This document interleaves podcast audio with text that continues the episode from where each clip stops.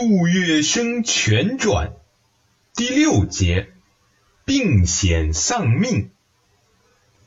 杜月笙加入青帮之后，自持有靠山，与赌鱼嫖两事是更加的肆无忌惮。有时在赌棚里赌红了眼，麻将连搓两三日都不肯停手。杜月笙嫌麻将赌法赢太少，不易翻本，铤而走险呢，是进了花卉赌场。花卉不知道是起于何时，清笔类钞呢就有记载。青岛光年呢是盛于江南，而后广东是最为流行。开始赌徒呢都只是在荒郊僻壤之地开始行赌，后来呢也到处设赌场。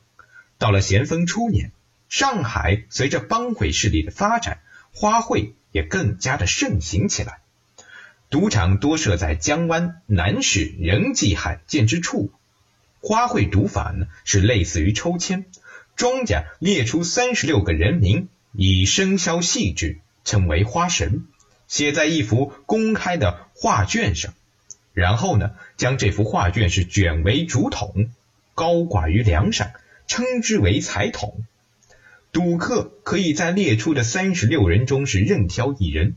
将其名字是记于一张纸条上，并写下自己所押的赌注，投入一个密封的柜内。接着即开彩筒和密封柜。如果纸条上所记的人名与庄家彩筒内所写的人名相符，则赌客赢，庄家照赌注赔二十八倍；反之则庄家赢，押不中的全归庄家。因为彩金高，不少赌徒愿意去碰碰运气。杜月笙急于弥补亏空了，甚至一天去两次，但庄家都是惯做手脚的，与赌场没有关系的赌客是极少能赢。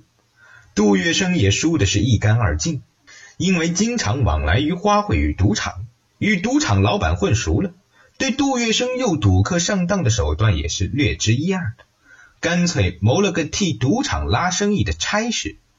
赌场行话称之为行船。劫取载客入内的意思，但这条航船不按航道行驶，时常胡冲乱撞，不仅将赌客交付的赌注是擅自带毒，甚至吞没赌客赢的彩金。时间长了，弊端难免被揭，赌场都有流氓势力做靠山。如此胆大的诈骗行为，连他师傅陈世昌也保不住他。为了逃避赌客的所债，杜月笙只能到处躲藏。因为无正当的经济来源，便依照帮会的势力干那些抢收小货、拉船、拆哨之类的勾当。所谓小货，就是轮船水手由香港等处带来的走私货；抢收，便是与各店家争买。逢店家派出收货的伙计，他们往往放出一副流氓的凶相，威胁他们，强行呢是买走这些私货。所谓拉船。就是在半路上拦住从浙江等地运往上海的蔬菜瓜果的农家小船，用威逼的手段，以远远低于市价的价格硬买，到手之后再转手渔利。而拆哨呢，就是所谓的敲诈勒索。杜月笙天天要去赌钱，在赌国上海呀，他喜欢的是麻将与挖花。麻将这一国粹呀。上上海滩上，连三尺孩童都能上桌上搓几圈。挖花是叶子戏的一种，也是纸牌。从事这两种赌博，不但需要金钱，尤其的浪费时间。少年人体力强，精力旺，杜月笙的赌性又特别浓，一上桌子就不想下来，往往是接连搓上三天三夜。于是呢，潘元胜果行便时常找不到杜月笙的人，有时候他也会接连失踪八九近十天。念及当年一道做过学徒，看在师兄弟的份上，王国生是隐忍不发呀，只是趁杜月笙红肿双眼、哈气连天的回来时，婉言向他规劝：做事是做事，白相是白相，凡事总有个限度。杜月笙哪听得进去？旷工次数与日俱增，王国生的劝告也是越来越多，话也越来越重。杜月笙向来是受不住闲话的，他服软不服硬。王国生劝他动之以情，晓之以理，叫他赔出性命来，他也没话可说。然而，王国生要是搭起老板的架子来，那他是绝对不会服从。况且，杜月笙因为嫖赌用尽了钱财，束手无策，心中的焦急比王国生更胜十倍，所以他就等着和王国生翻脸了。杜月笙开始挪用店里的款项。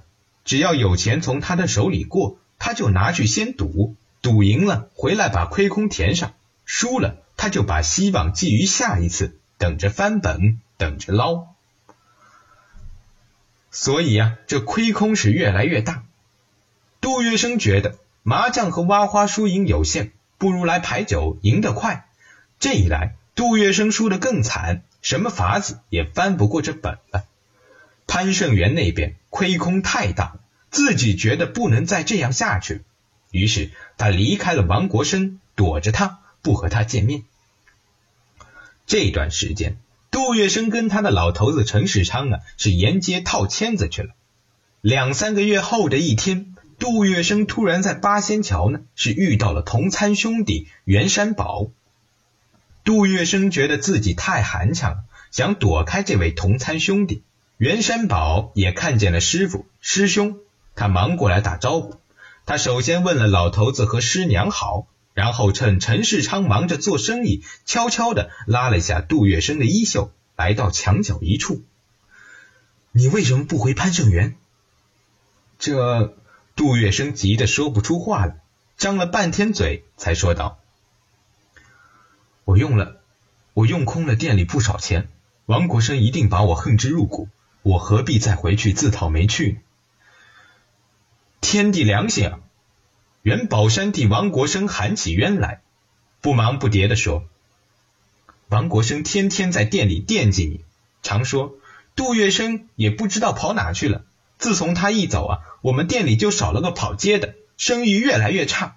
至于你欠店里的钱，这么久了，我还从未听他提过一字。”几近绝望的杜月笙。听了元宝山这几句话，觉得一股暖流流进心田。他觉得王国生真是情深似海，恩重如山，自己应当知恩图报呢。拉着袁山宝的手，他们一起来到老头子陈世昌面前，对老头子说：“王国生对我友情深重，我不立既往，我还想回水果行干老本行。去吧。”跟着我，你也不会有太大出息的。不过要干好。师傅放心，我保证。听说杜月笙又回来了，王国生是欢天喜地的从店里迎出来。为了表示重新做人，有一个多月时间，杜月笙决定定下心来戒除赌嫖，连外出都是极少的。他要求自己不再跑街，只替王国生看店。俗话说啊，这江山易改，本性难移。两个月没到，杜月笙又觉得寂寞无聊，日子难以打发了。在一个下雨的夜晚，他故态复萌，悄悄溜出去。先是在一家赌场赌了一夜，天亮时又钻进了一家妓院，钻进别的嫖客刚刚离开的热被窝。狂赌猛嫖几日之后啊，杜月笙突然病倒了。这次病来的猛。几天功夫，杜月笙已经不能下床了。好在王国生极讲情义，整日请医抓药，诊治不休。袁山宝也知道，见无人侍奉，就把杜月笙背到自己的小屋里，就近照料。可是杜月笙一连半个月发高烧，说胡话，一直昏迷不醒。医生说他有性命之忧啊。有一天，趁着杜月笙醒来。袁山宝和王国生一起问道：“月笙哥，你在高桥乡下还有什么亲戚没有？”杜月笙此时神志已清，身体虽然虚弱，但还是明白的，自己一定是不行了。两位好朋友的意思，一定是自己死了以后，该向谁报告这凶号？回想自己幼年丧母失父，饥寒交迫，他不由满心酸楚，是泪流滚滚啊。月笙哥不必伤心，我们是怕你在病中思念亲人。杜月笙强忍着泪水，想到父母双亡，继母不知流落何方，唯一的胞妹也不知道给谁了。听说外婆已经去世了，老娘舅早就看她不顺眼。至于自己的伯父堂兄，从小到大面都不曾见几回，自己的死活跟他们有什么相干呢？想来想去，杜月笙想不起一个关心自己的亲人。他觉得悠悠天地间，自己如同一个断了线的风筝，将不知跌落到哪片荒草丛中。不觉间，泪水又涌了出来。王国生一见，也跟着流泪了。此时，杜月笙突然说：“要么你们去告诉我姑妈，我姑父在高桥乡下种田，名字叫万春发，他家有个小儿子。”叫万莫林，今年十岁。前阵子我听人说，也到小东门来了，在一家铜匠铺里学生意呢。十六铺总共只有几家铜匠铺，袁山宝呢是很快找到了万莫林。上海这类平民赌博的摊档，是流氓地痞接连聚集的地方。万莫林太小，不敢独自回高桥镇，他说出了家里的地址。袁山宝托一位经常来往上海浦东的朋友带了封信。三天后，杜月笙的姑母迈着小脚，颤颤巍巍的赶到了十六铺。他一见躺在床上气息奄奄的杜月笙呢，扑上去便是大哭了一场。多亏这位骨肉生情、心地慈祥的老太太，为了救治侄儿杜月笙的病啊，不惜喧宾夺主，请袁山宝让出房间。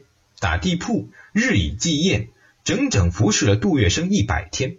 医生不肯开处方，万老太便到处求神拜佛，搜求方丹。不知是谁向他建议，癞蛤蟆凤有治他这种病的灵药。上海人所说的癞蛤蟆粪，其实是癞蛤蟆所产的蝌蚪。据说其性奇寒大凉啊！杜月笙连几天服下这味怪药之后啊，居然寒热尽去。渐渐从死神的阴影中逃出来了。杜月笙大病初愈，身体衰弱，就在袁山宝的房间里又休养了半个多月。袁山宝是个重义气的人，对杜月笙呢也是百依百顺，唯命是从。有时候杜月笙熬不住了，又要去赌，袁山宝总是拿出钱来，全力支持，即便是衣袋空空，也面无难色。所以。终杜月笙一生，他都把袁山宝看作同生死、共患难的朋友。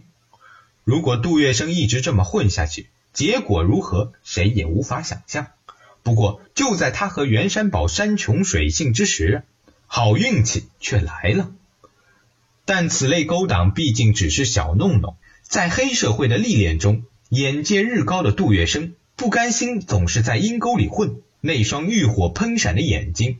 无时不在捕捉着飞黄腾达的机会。此时，杜月笙再也不是那个水果月笙了，他开始日夜精细的盘算着每一次出手的毒招。